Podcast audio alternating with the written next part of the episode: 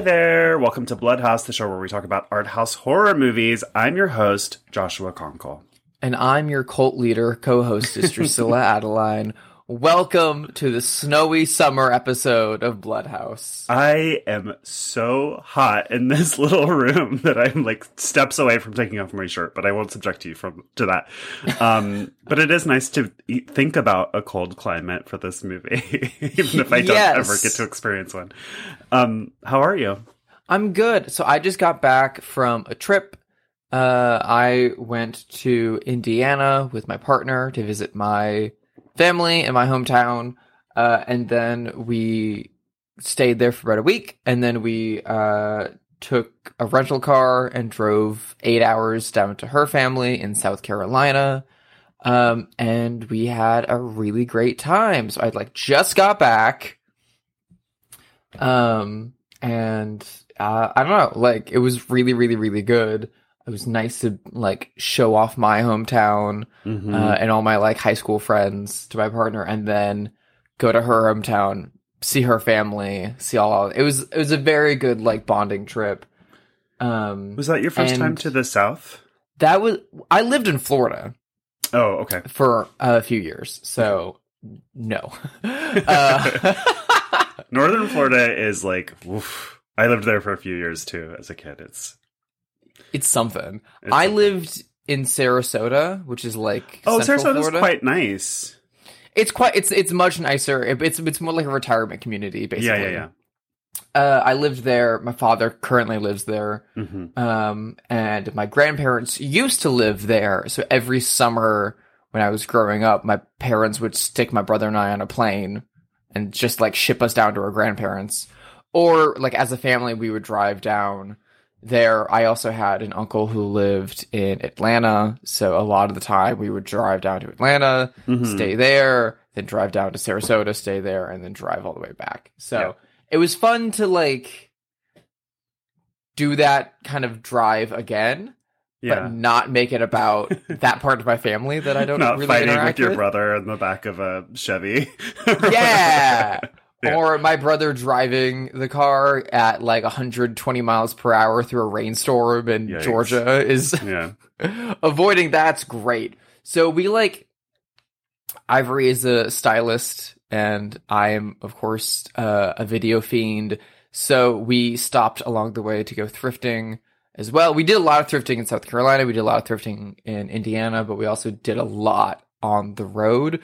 We like planned out stops in uh, Louisville and we planned out stops in like Knoxville, Tennessee, um, in like Asheville, North Carolina. Those are cool We- towns. Very we- underrated towns. Louisville, like underratedly, like gorgeous. Yeah. I like, mean, you don't have to tell me I'm a I'm from Kentucky. I'm a Kentucky boy. great old churches. Yeah.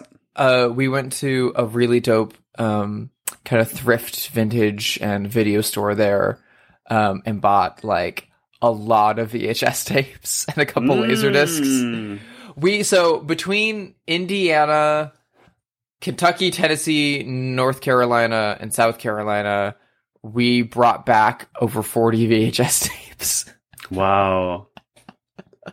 uh, we're psychotic. Um, but it was really, really good. Um, and while we were in Indy, I got to see one of my best friends in the whole wide world, who was a drummer in my old band that listeners may remember was named after the David Cronenberg movie Dead Ringers. Dead Ringers. Um, we got to see them, and uh, it was still during Pride. So there's a new um, kind of art theater in uh, Indianapolis. Kind of Yes, in- that's where I saw um, Babylon at Christmas. That's where you when saw I was Babylon? In, yeah, when I was in Carmel. That's great. It's called the Yeah. KanKan. hmm It's Um, cool. It's very very cool, uh, and it's in a very kind of um, warehousey district of Indianapolis that's a bit more re- um, residential now, uh, and it's super fucking cute. Um, and they were doing uh, a Pride series um, hosted by a drag queen that Ren had gone to college with, Mm. and they were showing multiple maniacs while we Ugh. were in town. So cool. And so, like, we got to go see multiple maniacs in my hometown, which, like, would have blown 15 year old me's mind. I'm sure. Yeah. Um, it was so great. Ren had never seen a John Waters movie before. Whoa, what a weird one to start with. but What a one. great one to start Yeah, with. yeah. They loved it. It was so fun because Ivory and I have seen that movie both a bunch, Yeah. and to like sit there and like turn over and like watch their reaction. Of course, Lobstora really Quite a pushed them over the edge. yeah. yeah, it was a great time. I I I had a delight, um, and I watched a lot of good movies. Um, one that I would really, really, really like to talk about is one I watched on the plane because I hate flying, and so I Mhm. always download movies. Um, I was able to download one from the Criterion Channel that I've been meaning to see for a fat minute. Um, uh, from 2019 and from Canada, directed by the feature debut of Matthew Rankin, Mhm. who had been um, uh, one of Guy Maddin's assistants on a few of his like early 2000s Oh, movies. Okay. Uh, it's called The 20th Century. Okay. It is very much in the style of a Guy Maddin film, and it is an almost entirely fictional biopic about uh, Canada's um, longest running prime minister, William Lyon Mackenzie King, Mhm. um, and his search to becoming prime minister. It is fucking insane. It is so gorgeous and stylish and weird and funny and just brilliant. And I could watch it five times on a loop. I Yeah. highly, highly, highly recommend this movie. It is so fun. It is so funny. It like feels and looks super artsy, but it is super accessible. It is super weird. If you don't know anything about Canada or William Lyon Mackenzie King, perfect. Give it a watch. Uh, you will learn nothing about him. he was legitimately a weird guy. He would like hold seances to commune with his dead dogs. Makes sense to me. But yeah, like shit we would do. Um, but the movie presents him as a like fetishistic boot sniffer Ooh. whose mother, played by Guy Maddin a regular Louis Negin, Mhm. uh, has prophetic dreams about his future and paints them into paintings. And his father is a simping little manservant, and a lot of the casting is gender blind. So a lot of women will play men, and a lot of men will play women. Uh, there's some trans performers playing cis women. Um, it is truly bad shit. It is outrageously beautiful. I highly, highly, highly recommend it. Um, I like it was released by Oscilloscope, um, and they never miss. So They never do. They're really good. I have such funny, warm, sweet, nostalgic feelings about Guy Maddin because I went to this. So I went to college at this tiny theater conservatory in Seattle called Cornish College of the Arts. And I was a theater major, an acting major. And so there's like 20 people in each class. And when I was a senior, Guy Maddin made a film in Seattle called Brand Upon the Brain. one of his best films ever. Absolutely. And- that movie took over my entire senior year because two of my classmates out of 20 were the stars of Brand Upon the Brain. He Oh my God. classmates. So one was my roommate, um, Jake Morgan Sharon, who's a trans man actor. And Jake played two teenage twins. So he played a boy and a girl, twins. He was my college roommate. And then another. then And the girl who dresses up as her brother.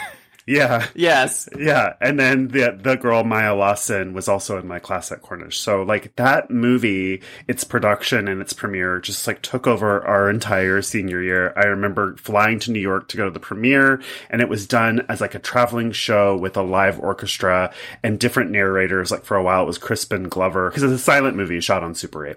So, so sometimes the narrator would be Crispin Glover. When I saw it, it was Isabella Rossellini.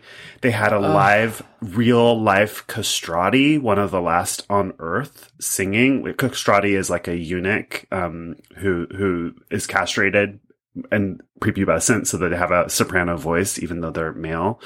So they had a real life castrati singing which is like such a rare it was the coolest weirdest thing but it's like such a magical year. And i was only tangentially related to it but like my college roommate was the star of that film and it's so interesting That's so fucking cool. I love that movie so much. I have such a deep, deep, deep admiration and love for Guy It's Maddin beautiful. and his Beautiful movie. films. Yeah. The first, I saw Careful for the first time when I was in high school. That was the first one I watched, and I remember like the moment it even started, I was like infuriated because I was like, "This is what I want to do. This is like the stuff in my brain. yeah. These are this is the kind of movies I want to make. What?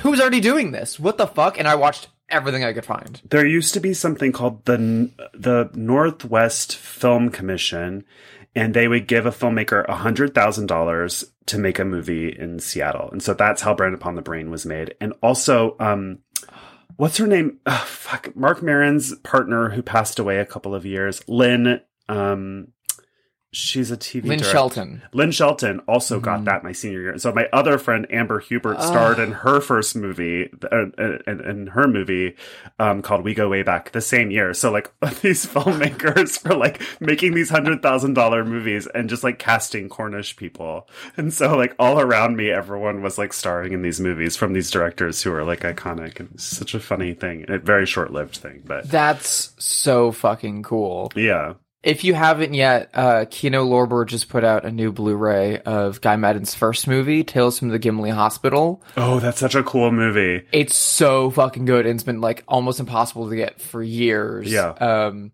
So I'm now getting rid of my DVD because I just got the Blu-ray. Uh, but it's restored, and like they put scenes back in that he had cut out. Um. So it's like a whole new version of the movie that's never been seen before. Mm. Um, and it's freaking incredible. I love that movie so much. I, you would love the 20th century. It is Yeah, Guy Maddin in Technicolor, essentially. Um, I don't want to like belittle Matthew Rankin by only comparing him to Guy Maddin. He is like his own thing. He's doing his own thing. Um, it is so freaking funny and so freaking weird. And I, if you listen to this podcast, you would love the 20th century. I immediately texted my ex who's Canadian and was like, "You need to fucking see this." And then like the next day, they were gave it like five stars on Letterboxd and were like, "Yep, Ooh, best movie of the year." Can't wait Yep. to see it. How have you been, Josh? Ooh, I had a great week at the theater. so I saw a new mainstream movie that I really enjoyed called No Hard Feelings, which is a rated R sex comedy starring Jennifer Lawrence. It's very funny, very sweet. Um, not too raunchy, actually. I I would have liked it to be raunchier. I think, you know, I gave it three and a half stars, and I would have given it four had it in the back half in the back half it doubles down on like sweetness and like feelings Mm. and i would have liked it more if it had doubled down on like the raunchy sex comedy stuff but it it was so nice to see first of all a comedy of any kind in a movie theater um but second of all like uh you know i'm a child of the 80s so i grew up on like hard r sex comedies and i really love them. And then we got a whole bunch of them in the 2000s as well like 40 year old virgin and things like that. And i just like miss that genre. And now it's cool that like women and and minorities are getting a chance to do them but I, i'll take them any way i can get them. Like i just Mhm. want more raunchy hard r sex comedies and um i really enjoyed it. And it's yeah great movie super fun. Nice to see jennifer lawrence again um, it's been a long time. She just did an A24 movie last year that was nominated for Oscars. She did. It's called Causeway. No one saw it. yeah, I, I No didn't- one watched it. I don't know anything about that, but but yeah, she did take a break for a long time. She was like, Yeah. people are sick of. She literally said, people are sick of me. I'm gonna go She away for right. a while, and she was right. People really had turned on her in that Anne Hathaway kind of way, where it's like, this girl's obnoxious. She's a phony. She's like pretending to be relatable and like us, and just people people had had it with her and she, she went away and and now we're ready for her again and it's nice to see her and it's just a really funny movie especially the front half of it the kid who stars alongside of her is so wonderful i can't remember his name but he was really charming um, matthew broderick has a small part in it is really funny Uh, I miss Matthew Broderick so yeah much. it's great it's it's really worth watching cool. yeah. And then last night I went to the Secret Movie Club to see a double feature. I love Secret Movie Club. It was so cool. Um, a double feature of Russ Meyer's Faster Pussycat Kill Kill and Beyond the Valley of the Dolls. And we watched them on Russ Meyer's own prints, his own 35 millimeter prints lended from the Academy. So That's it- so fucking cool. it was really cool. Um, Faster Pussycat I, th- you know, I I own Beyond the Valley of the Dolls and the Criterion. I feel like I've seen that one probably ten times. That one's kind Yeah. of easier to see. So that one wasn't as special as seeing Faster Pussycat, which is a lot harder to see, Mm-hmm. and it was a much better print than the Beyond the Valley of the Dolls print. Weirdly, even though it's older, and for the first time, I've only seen it twice, both times on the on the big screen. Um, and I saw its influence in so many movies. Like watching Faster Pussycat last night, I was like, "Oh, this beat is in Texas Chainsaw Massacre. Yeah. This part is in The Hills Have Eyes. This aesthetic I've seen in Quentin Tarantino's Death Proof or in music Mhm. videos." And it's just like I, I kind of forgot how influential it is. Um, it just is so cool. And Tura Satana in that movie, the lead actress, like who has ever looked that good in a movie before? she just looks so fantastic with her black leather driving gloves and her black jeans and her black hair and just what a special movie and what a good time. I went with two people who'd never seen it and they both loved it. And great time. I fucking adore Russ Meyer. We do not get enough love for Russ Meyer. It's true. On a technical level, he was an exquisitely talented filmmaker Yeah. because he had been a war photographer. And something that I didn't know is if you've ever seen the movie Patton, which I have not, I have told, not. All of the war footage is Russ Meyer's war footage from World War II because he was a he was a war cinematographer and that's how he learned the trade. And so if you've seen Patton, you've seen Russ Meyer's work, even if you've never seen any of his actual movies. But he learned he learned the craft, and we've talked about this in, in uh, for other filmmakers. He learned the craft doing cinematography during the war, and then he came home and did industrials like the Carnival of Mhm. Souls filmmaker. Um, and especially when it comes to editing, Russ Myers is off the charts talented at He's editing. such Like, an incredible editor. Oh Holy God. shit. So, so good and strange and unique. And it just deepened my love and appreciation for his work as a filmmaker. Beyond the Valley is so incredible and amazing, and I love it so fucking much, and I rewatch it all the goddamn time. Yeah. But he did other movies at Fox. Like that wasn't his only big budget studio movie. He also made The Seven Minutes. He other he made other stuff Yeah. that's unavailable.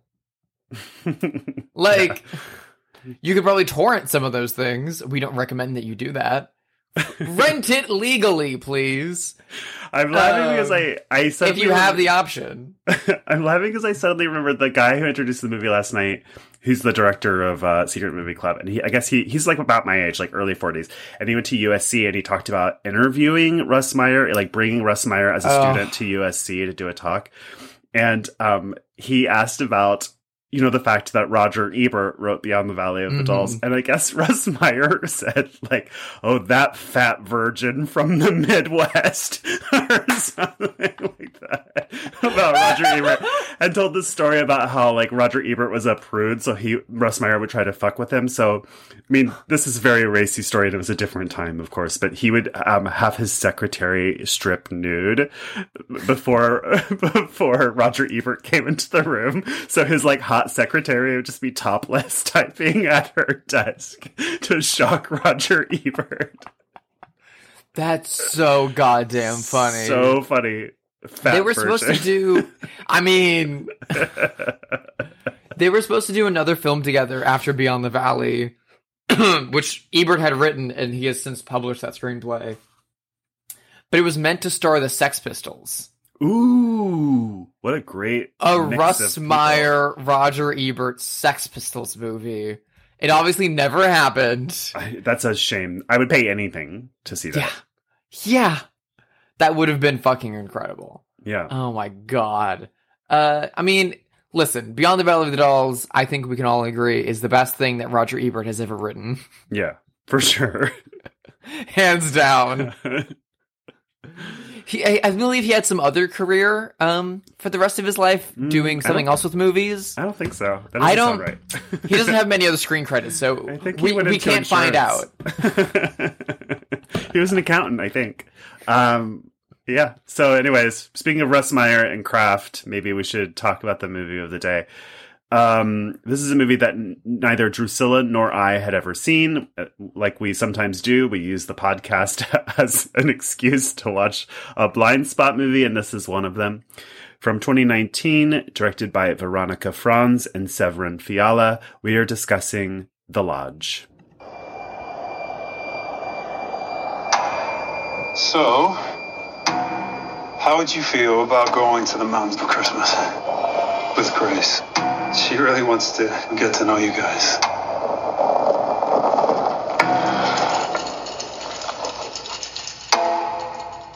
That's our mom's hat. Oh, I'm sorry. I... You okay? I don't want to leave you here with the kids if you're not feeling up to it. Uh, I'm feeling fine. It was my idea, and it's a couple days. I can do a couple days. Okay, guys, I'm off. Have fun. What is that? It's Grace. Everyone committed suicide except for her. Repent, and you will find salvation. Guys! Things are very uncomfortable between us. and we're stuck in a house together. So, um, you chose this movie, I, and I guess I just said it like you hadn't seen it and you wanted to, so you used the podcast as an excuse. Um, Yeah, fair enough. fair enough. Listen, I'd heard a lot about this movie. Yeah. A, it was released by Neon. I, it came out in the winter of 2019, which uh, very quickly got snuffed away by the awfulness of 2020. Yeah. So I remember having gone to see The Invisible Man in theaters around that time. The Lee That was the last film. movie I saw before the pandemic, I think. It was the last new release I saw. Yeah. I, I would have, I would go on. Well, I think I saw Birds of Prey after that. Um, so that's wrong.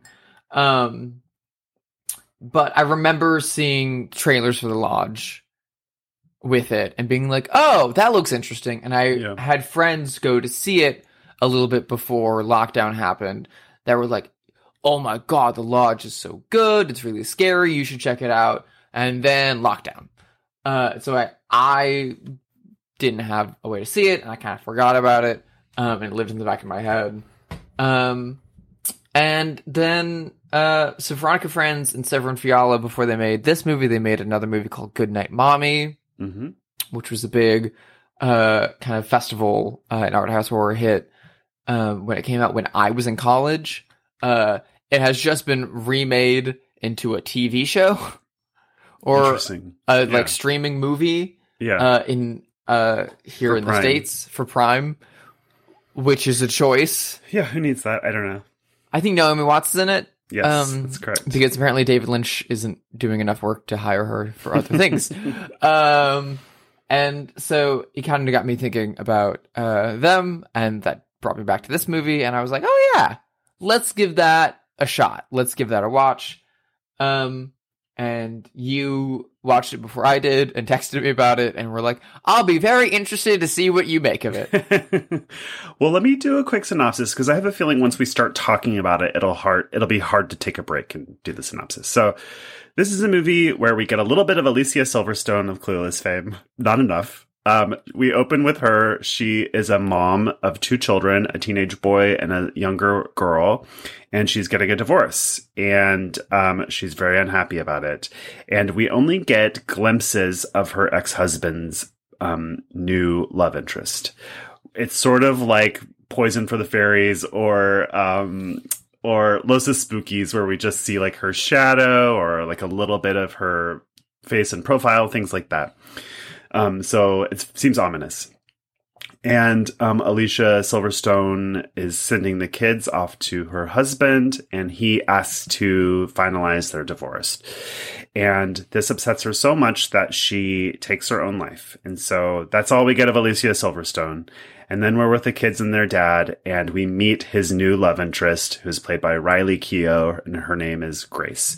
Grace is the survivor of a religious cult that offed themselves sort of Heaven's Gate style and has, you know, been living with some religious trauma for a number of years.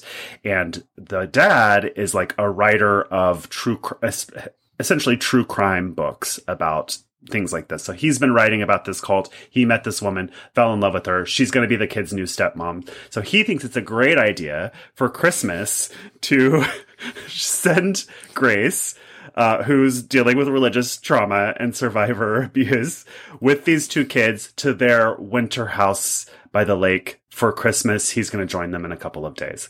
So they get to the winter house. The kids hate Grace. They're kind of torturing her. They're icing her out. They're teasing her. And she's taking pills for her, uh, uh, you know, uh, not specific mental illness. and um, then one morning they wake up and all of their belongings are gone, including her pills, and things start to get more fucked up from there. And there's a bunch of twists and turns. And um, yeah, I, I don't know. I'm kind of losing my train of thought. Am I have I missed anything or That's right on the money. okay? Um, the yeah, the father just kind of drops them up at the lodge at this like house in the middle of nowhere. yeah. Uh, that apparently they spend winters at in the past. Uh, and it's like, okay, bye. I'll be back on Christmas. Yeah. Um, and then out of nowhere, things just one day wake up and get weird.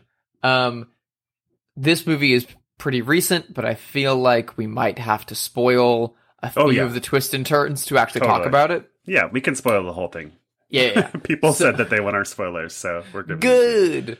Uh, this is gonna be hard to talk about if we don't spoil it. So, um, from there, all of their phones are dead. All of the food is missing from the fridge. There seems to be canned goods. Mhm. Um, but all of their jackets are missing. All of her pills are missing. Uh, the her dog is missing. Uh, people who use does the die dog does the dog die.com unfortunately yes oh yes, that dog Oh, freezes to death. We see a frozen dog a few a few times. a few times Yeah.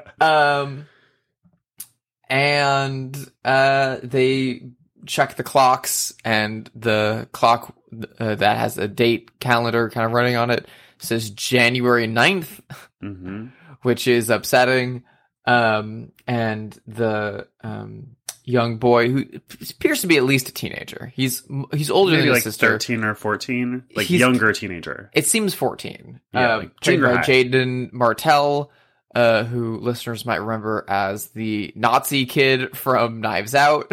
Really great young actor. Great in this Yeah. movie. He's always like just annoying enough. Yeah.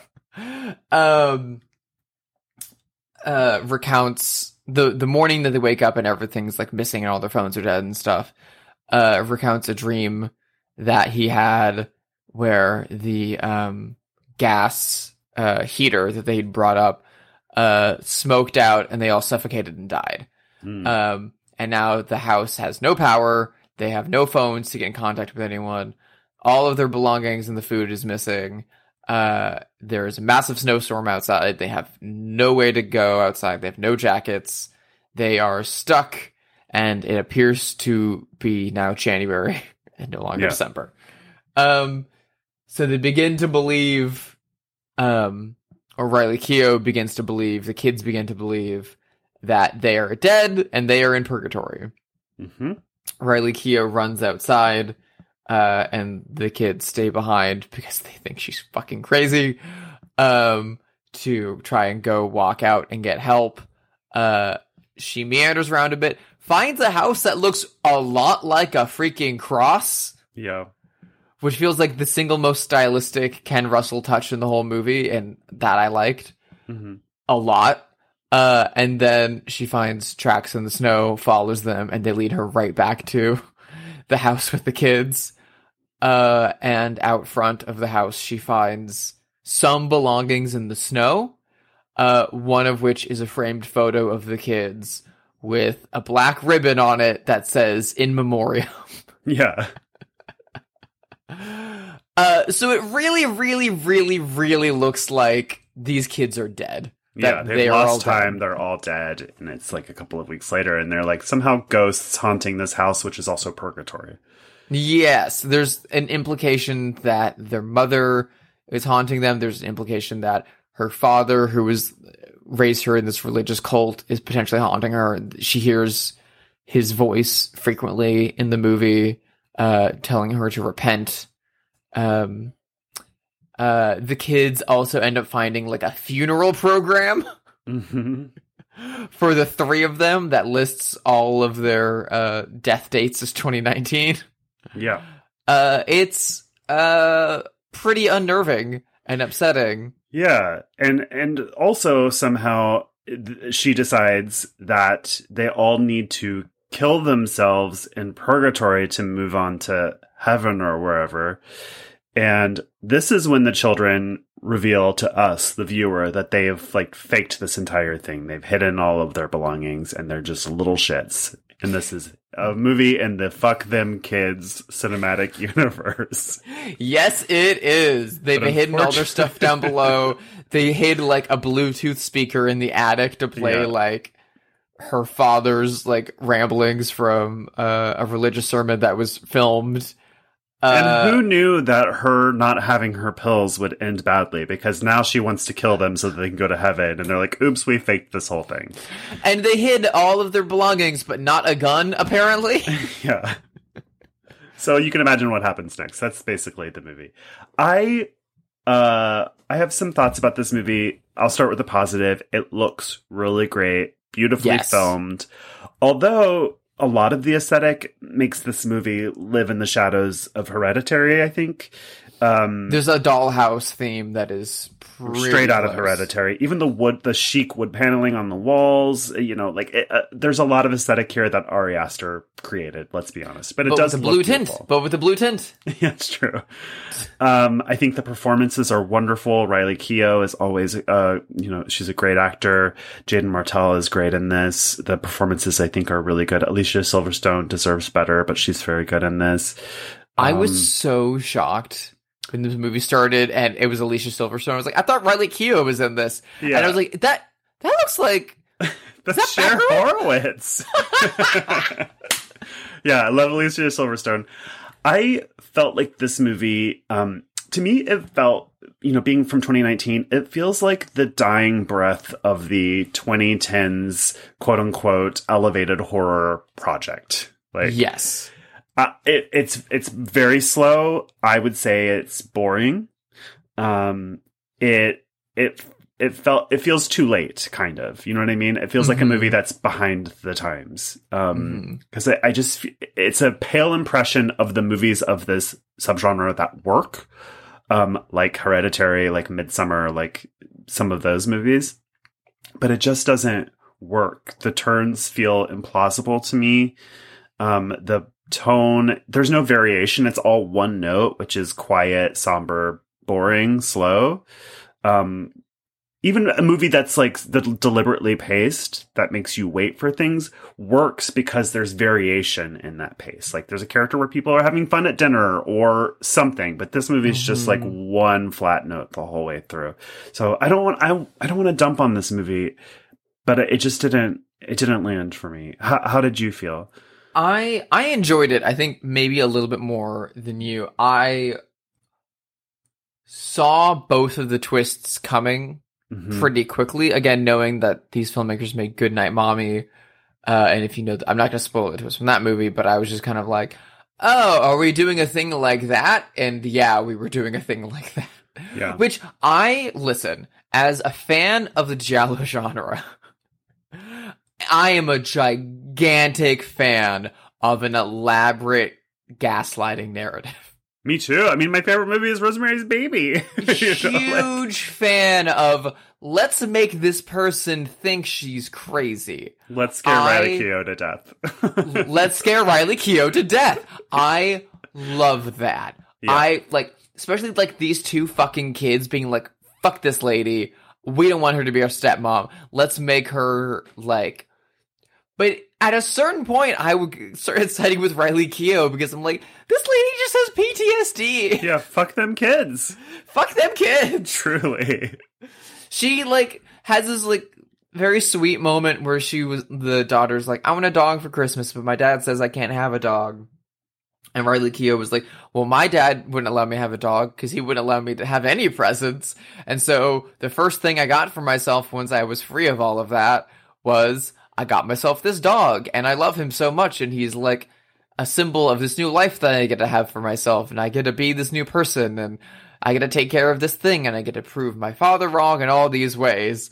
And then these kids are like, nope, Yeah. we're going to take all that away. yeah. Um, the first sign of trouble for me, um, with this though was that so the night uh before uh things start to turn bad, uh, they all kind of like come in from the cold and like watch a movie on the couch together, and they're watching The Thing. Like John Carpenter's The oh Thing. Oh yes, I saw a Letterboxd review about that. It was like if I was making a winter horror movie, I would simply not show footage from the best winter horror movie ever made. like, yeah, bold choice. it's a bold choice. One of the like, I don't know. I don't. I don't like film school. I'm not pro film school. I had a bad time at film school. I feel like I learned more from watching other movies than I Mhm. did from attending film school. Uh, but don't listen to me. But one of the biggest rules I was taught in film school was like, if you're gonna put part of a movie in your movie, or if you're gonna put up a poster for another movie in your movie, you better goddamn make sure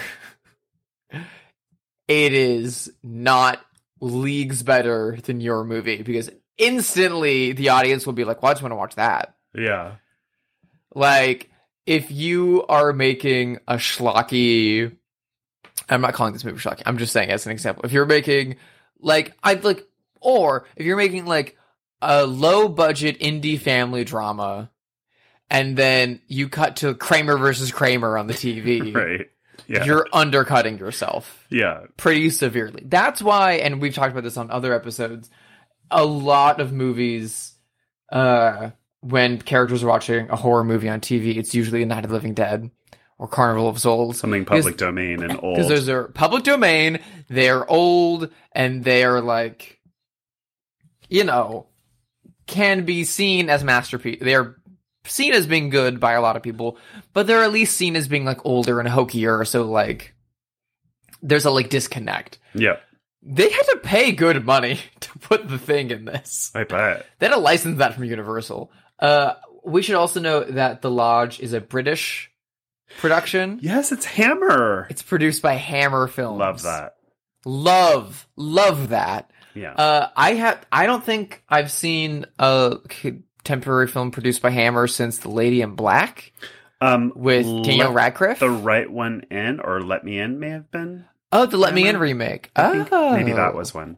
interesting. I haven't Can't seen remember. that still. Um, curious. I'm. I fucking love that Hammer is still Love it. Uh making stuff and i totally freaking love that hammer uh gave a green light to the directors of goodnight mommy um and we're able to get riley keough and alicia silverstone and like banger Yeah. awesome um and again these kids are really good actors. The kid The- performances are really good. the daughter breaks down a couple times Yeah. And Yeah. it's very believable. One of the most upsetting scenes is very, very early on. After Alicia Silverstone um, takes her own life, there's a funeral.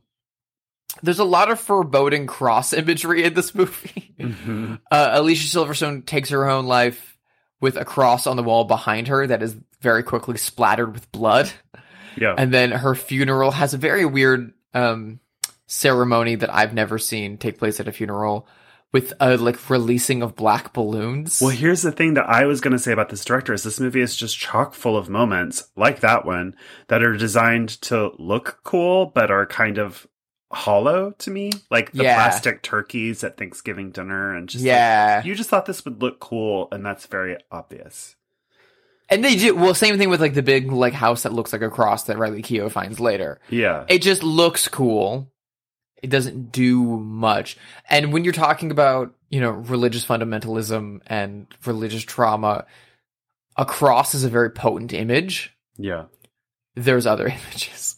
Yeah. there, there's there's more past that that we're not getting but um the daughter uh like the night like the that night or a little bit later is inconsolable with grief in her bed and the father played by Richard Armitage who I mostly know as being the shithead ex-boyfriend art dealer from Ocean's 8. I don't know if I know him from anything. I, I couldn't. He appears to have been in the Hobbit movies, but I've not seen the seen Hobbit those. movies. Um, so I only know him as playing like lame dudes who suck, and in this he plays Here it is again. a lame dude who sucks, and he's like just stroking his daughter's back like blissfully. He's just like kind of giving that he's annoyed that she's crying. He doesn't express much grief over the death of his now ex-wife yeah. um, which my man, you are married to Alicia Silverstone. The fact that she's dead in any universe should be sad. Um, but the daughter's inconsolably crying and keeps saying, "Mommy can't get into heaven now." Yeah. Like that's so fucked up. Yeah. That's religious trauma. But Like, where does that come from? Because I didn't get the sense that the characters are very religious. I yeah, we don't get much of that. However, um Jaeden Martell wears throughout the movie um a religious necklace that Alicia Silverstone wore that she Right. took off before uh, she took her own life. Yeah. And again, she has a cross hanging on the wall when in she her behind. But it feels kitschy. It doesn't feel like super It doesn't feel lived in and truthful. to yeah, it it looked the that cross there on the wall feels like something that was hand sewn. It looks it's it's not like you know a wooden cross with Jesus on it. It's in the shape of a cross, yeah. but it looks more like some like um embroidery that like your grandmother would have made that you hung up to be like I miss my grandma. Well, same with the painting in the movie that seems to be Mhm. haunting Riley Keough's character. It doesn't. It looks like a Renaissance painting. The paint is cracked, and it's like, what? Who has? What house has this painting hanging in it? It doesn't feel believable in that house. It doesn't feel like a painting that those people would own. I've never seen a painting like that in my life. all And of it- the houses in this movie so there's uh, alicia silverstone's house the father's house and then the lodge essentially they're all very like upscale this is Very a wealthy upscale. family Yeah. i mean the father is like true crime writer and it's, it looks like he's successful and they're very clean minimalist houses very hereditary. they're very sleek. The father's house that we see a few times has these big windows and it's like kind of elevated above this like wood paneled garage. It looks it looks very very modern and very very expensive. Um I don't know. The majority of this whole movie I was also not on top of having a fuck them kids moment. I was also having a bit of a class warfare moment of being like fuck them rich kids. Yeah. Yeah. I thought about that. I mean, this is discussed ad nauseum to the point that it's a little bit boring, but like the way that Gen X was raised compared to millennials or, or, um, Zoomers, where it's just like my, I literally like left the house when the sun came out and Mhm. came home when the sun went down. Nobody asked me any questions about my day or where I went. I don't think my parents ever asked me a single question in my entire childhood. Like, do you want to do this? Do you want this? Do you, would you like that? Like, so the fact that the dad is like, is it okay if we have Grace over for Christmas or whatever? It's just like so implausible to me because I was just like given instructions from sunup to sundown if my parents noticed me at all. And like that's the way that my entire generation was raised. It's just like go outside and play. We'll see you at night, and like Yeah. that's it. I mean, I'm technically a different generation. Yeah, I this dad reminds me a lot of my dad to a degree in terms of just being like very disconnected from his children and his family.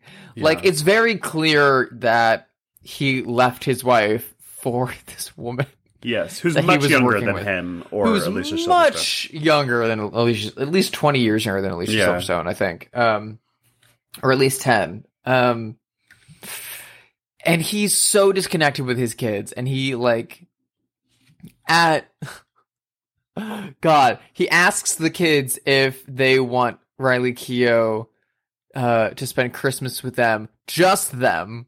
He is Yeah. not going to be there for the majority of it. yeah, Uh, at Thanksgiving dinner, before she like while they're setting the table before her, she's arrives for Thanksgiving dinner, uh, and the kids are like, "Why? Like, yeah, w- she's just your girlfriend who we don't like."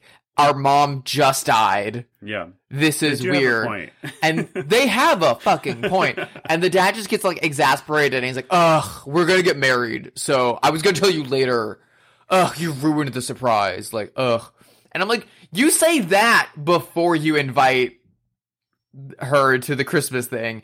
You tell your kids, like, hey, we're engaged, we're gonna get married. But also, like, my man, if your kids fucking hate this woman, don't get married. Also, he got engaged to her before he was fully divorced from Alicia fucking Silverstone. Yeah.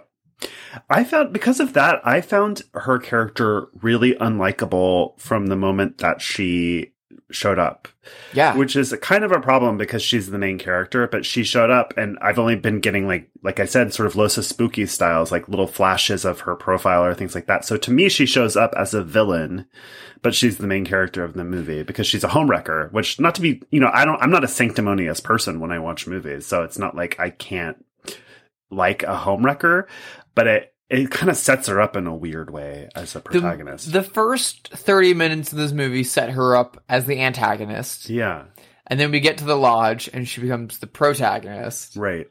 And then it switches again and she becomes the antagonist again. Yeah.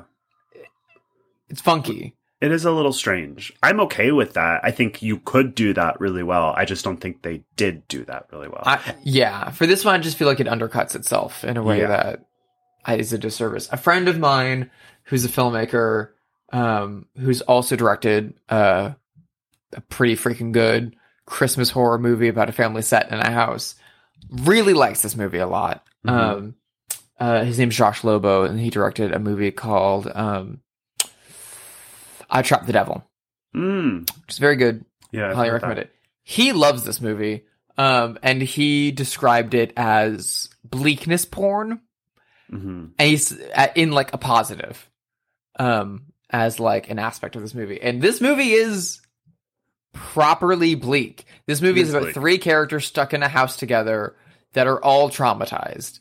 These young kids who are going through a fucking ordeal after the sudden suicide of their mother and stuck with the person that their mother flat out blamed for her suicide, Yeah.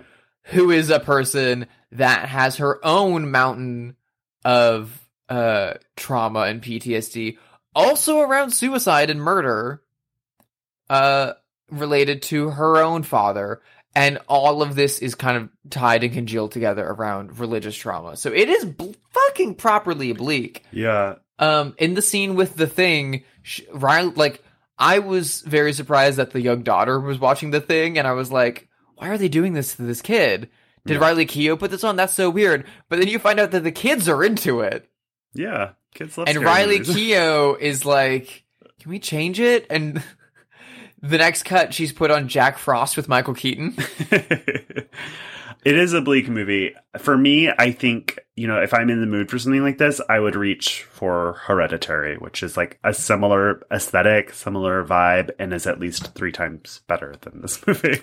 Um, I it's feel like, I wouldn't reach for a GoBot when I have Transformers. Fair. I feel like if I was, I think of this movie more in the context of like post cult religious trauma kind of movie. And if Mhm. I was uh, in the mood for something like that, I would reach for another movie we've covered on this podcast, The Invitation, um, by Karyn Kusama, that movie. Yeah. um, which is also, you know, a handful of characters in a house in one location, um, with a background of religious trauma, uh, and threat to a degree, and a lot of question as to a, a kind of a gaslighting, um, idea behind it that, um, has a lot of tension, uh, and is, I think, very well paced. Yeah. My, my problem with the Lodge is that for so much of it, just nothing happens hmm there's one point where um we reach a point where it's like okay now what the kids are like revealed their scheme riley Keough's just sitting on the front porch Yep.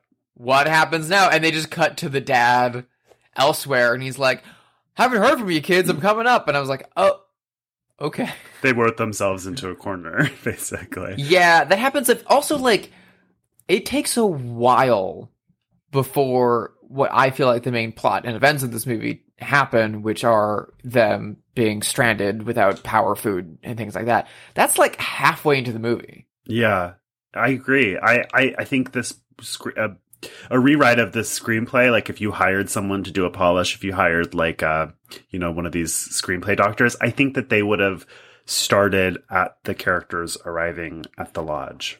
I yeah, I think that Alicia Silverstone wouldn't have even been in the movie, which think a detriment too. because she's incredible. Which but great. Th- the character of the mo- that mother, I think, wouldn't have even been in the film, and then that would have been revealed through dialogue hinted at elsewhere throughout the movie. Um, and maybe it could have like exploded in the tension between the kids and her. Um, Speaking of like screenwriting and literary devices, um, what about her mental illness, like her unspecified mental illness, which is conveniently a you know a uh, a vehicle to doing whatever you want in the movie as a filmmaker. yeah, which is fine. I like again, I don't want to be sanctimonious about it, but it's also like it could have been good to pick something specific and then it could. I mean, here's the thing: it, she flat out has PTSD. Like, yes. hundred percent. But that doesn't Um, PTSD doesn't give you hallucinations and you know what I mean? Like it's not like making you sleepwalk every Yeah. night and have hallucinations and She- LSD flashbacks. has psychotic breaks throughout this film. Uh, and by psychosis, I just truly mean Literally seeing things that are not there. Yeah. Um, so, and there's a point in the beginning of the movie where the kids are like, we don't want to stay with that psychopath. And the dad's just like, who told you she's a psychopath? Like, he says it less like, Mm, how so dare you say that about my uh, girlfriend? And more like, who told? I see, I see. So you're saying it is actually is specified and I just kind of didn't notice it. Potentially, I can It's hard to tell. It's, it's Yeah. in the subtlety of the performance, but you know, there's the unspecified pills that keep her level right. That then get taken away, and without her, it just seems convenient. Is all I'm saying. Yeah, it is. It's a it's a literary device, which is fine. I Mhm. um I think that's fine. I just it's just something that I noticed and I wondered if this were more specific, would it be better? Because usually specificity is good. you We know? also get another literary device pretty pretty damn early on in this movie of Chekhov's gun. Yeah. because the opening credits are like in the like dollhouse or maybe in the lodge uh, of the dollhouse, which is what the dollhouse is of, and we see a gun like in like super macro close up at one point before the movie starts, and then uh other than the kind of cult mass suicide that kind of happens in the background uh, before the events of the film all of the uh violence and death that follows is at the hands of gun violence um which you know we could be saying something about guns in the home Yeah. Could be. could be Um listen. we're not I don't want to shit on this movie. I hope we haven't done that. I know that people are listening to this that probably love this movie. It didn't land for me. It landed for Drusilla, I think, a little bit more than me. Um, so if you love this movie and you came here to hear us gush about it, I'm sorry. Um, I tried to be as nice as I could. Um, but yeah. With that said, let's pivot and play our favorite game. Have they seen it? Where we speculate wildly whether notable figures have seen this movie. I don't have a single person in mind. Let me just bring up my Rolodex of celebrities. well i have one Okay. um so this movie riley keough's character is a child of religious trauma Mhm. which is also not something that's in the marketing of the movie the marketing of the movie is just like spooky cabin uh creepy uh arty horror movie that's it. Which is good because you don't know what it is. Like, is it a home invasion? Is it a haunting? Is it, it could be anything. Exactly. So that's Yep. not in the marketing at all. There's like little crosses in the title treatment, and on one, of- there's a poster with the snowflake that kind of falls down into an inverted cross with like blood, uh, which is a very dope poster. Um, so it's like very subtly hinted at only in the print campaign. Um, so a lot of people going to this movie probably wouldn't have known that, and I mean, I didn't. Don't think I really knew that until I watched it. I didn't. Um, so do you think uh Stephen Jones uh, Stephen Jones, the son, the adopted son of um, Jim, Jim Jones, the cult leader, uh, has seen the lodge. Oh gosh, I hope not. I really hope not. I is he like- a normal person? Is he is he just somebody who's like in the world trying to live his life and like live down this horrible thing? Yes, yes, he Yeah, is. God, I hope Uh, not. he's just living a life out, like, uh, on a home in like Northern California. Boy, oh boy, I hope that he doesn't. Like He's written movies. multiple articles, uh, being like, "My father was a piece of shit. Uh, I am scarred, and he fucking sucks." Um, I really hope he hasn't seen this movie. I mean, talk about needing a trigger warning. Like, if anyone needs a trigger warning, it's him. It's a very specific trigger warning. Yeah, Because I mean, at least with like the Sacrament, uh, the Ti West film, You that's know what you're very up front. yeah. And so he could be like, "Nope, I, I, you know, would be very worried if Stephen Jones was like flipping through HBO Max and was like, ah, The Lodge, let's give this a shot." I feel like he would turn it off. Like, I think so too. Absolutely. It's the first hint of that he would turn it off. I never hope this about people, but I truly hope that he doesn't like horror movies so that he'll Yeah. just never accidentally watch this. I usually am in favor of people liking them, but in this case, I hope not. Um, if you're listening to this episode, Stephen Jones, and you even got this far, uh, like, listen, there's some really fun Peter Bogdanovich movies out there. You would like What's Up, Doc? Targets lot. even is fine. No. probably. Highly recommend maybe some Cary Grant movies. Bring Me Yeah. a Baby is a hoot. Check out the Philadelphia story. Maybe not Arsenic and Old Lace. Mhm. Um, How about but- Bell Book and Candle? Is Bell that Book and bad? Candle, a delight. Highly, highly, highly recommend. Um, I have somebody in mind. This person is like a contemporary of Riley Keough, and I thought of her, I guess, because of her involvement in, um, you know, a big 2010s quote unquote elevated horror movie, the remake of Suspiria. Do you think Dakota Johnson saw The Lodge? oh, I think Dakota Johnson loved The Lodge. You think? I think Dakota Johnson saw it like I if not at the LA premiere then like in theaters.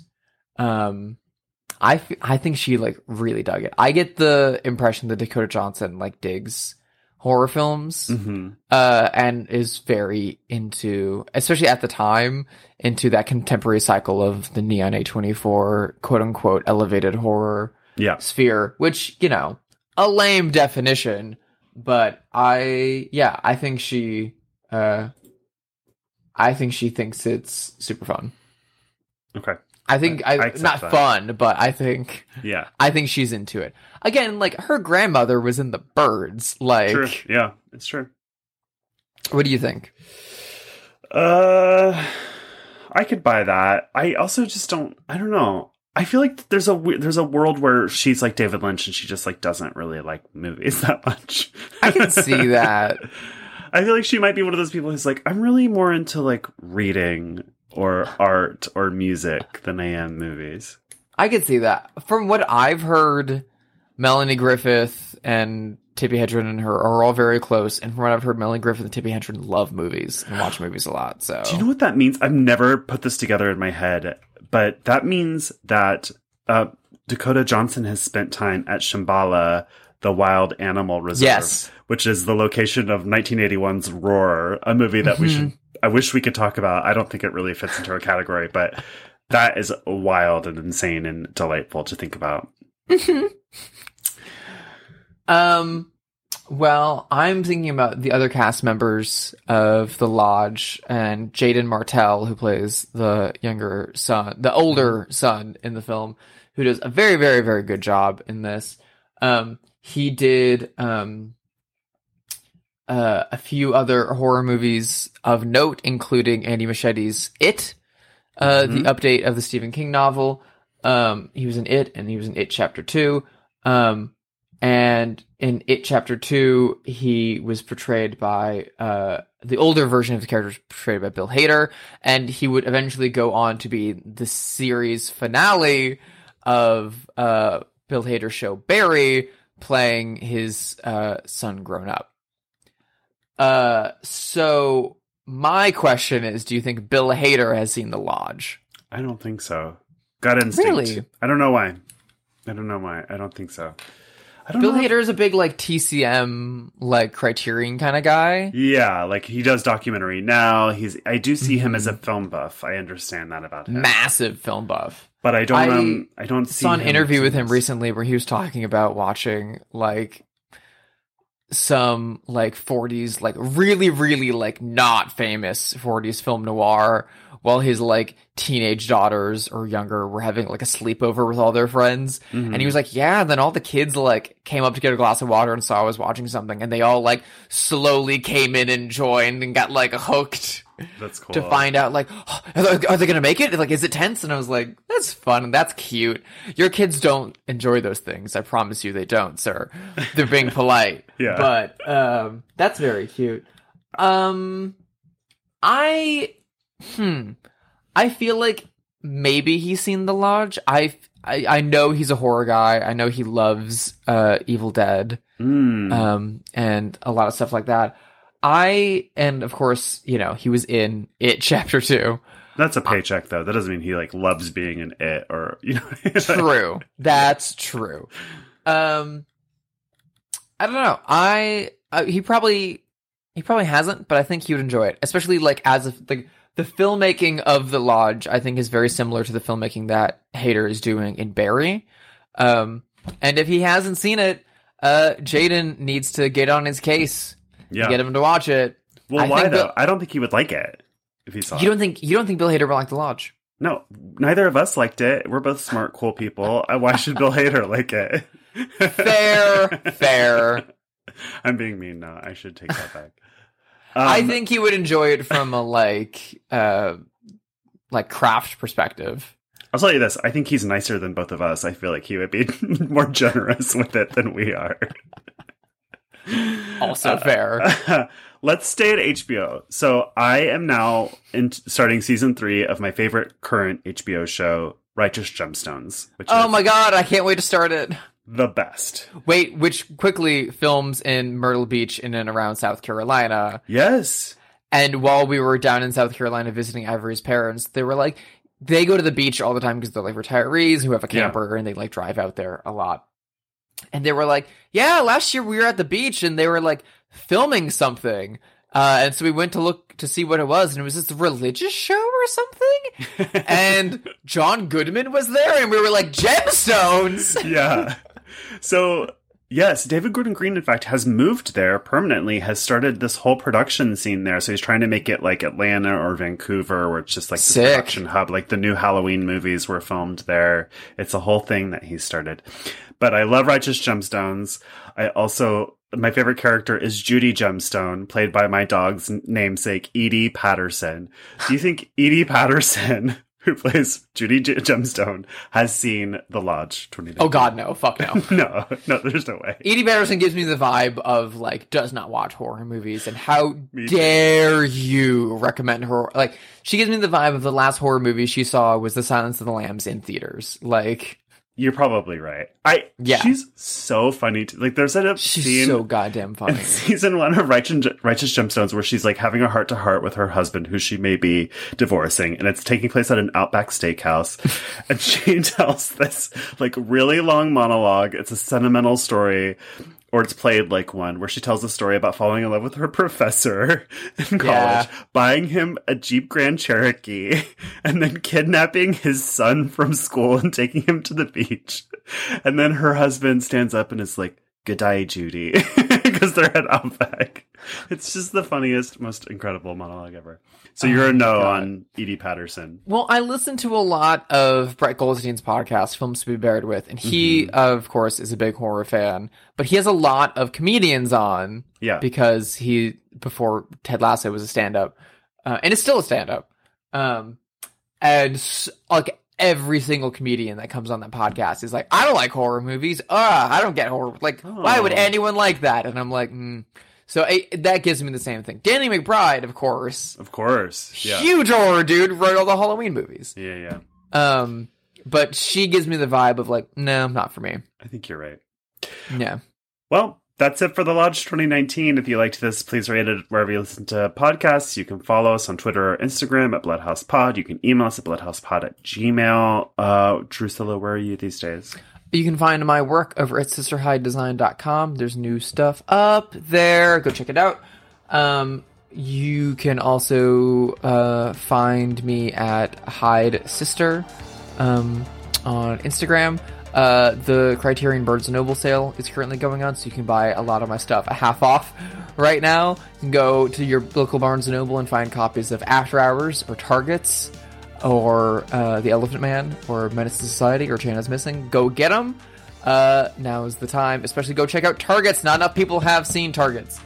Um, I assume everyone's going to buy After Hours, so that's good and great and fine. Yeah. Uh, Josh, what about you? Where are you lurking these days? I'm on Twitter, Instagram, and Letterboxd, and now Bluesky. I'm trying What's Bluesky? I've never heard of this. New Twitter. You have to be invited, so there's like no one there yet. But maybe someday.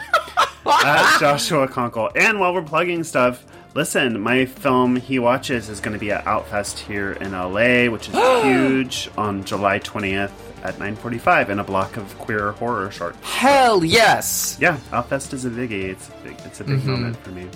Um, Drew, what are we watching next week? Next week, we are continuing uh, an inadvertent theme that we started with The Lodge. We are going to be watching another film by a female director. We are going back to the 1980s to the queen of punk rock cinema, Penelope Spheeris, uh, who listeners may know from Decline of Western Civilization and Wayne's World, for her film, The Boys Next Door. I'm very curious to see what you think of that movie. All right, thank you. Bye.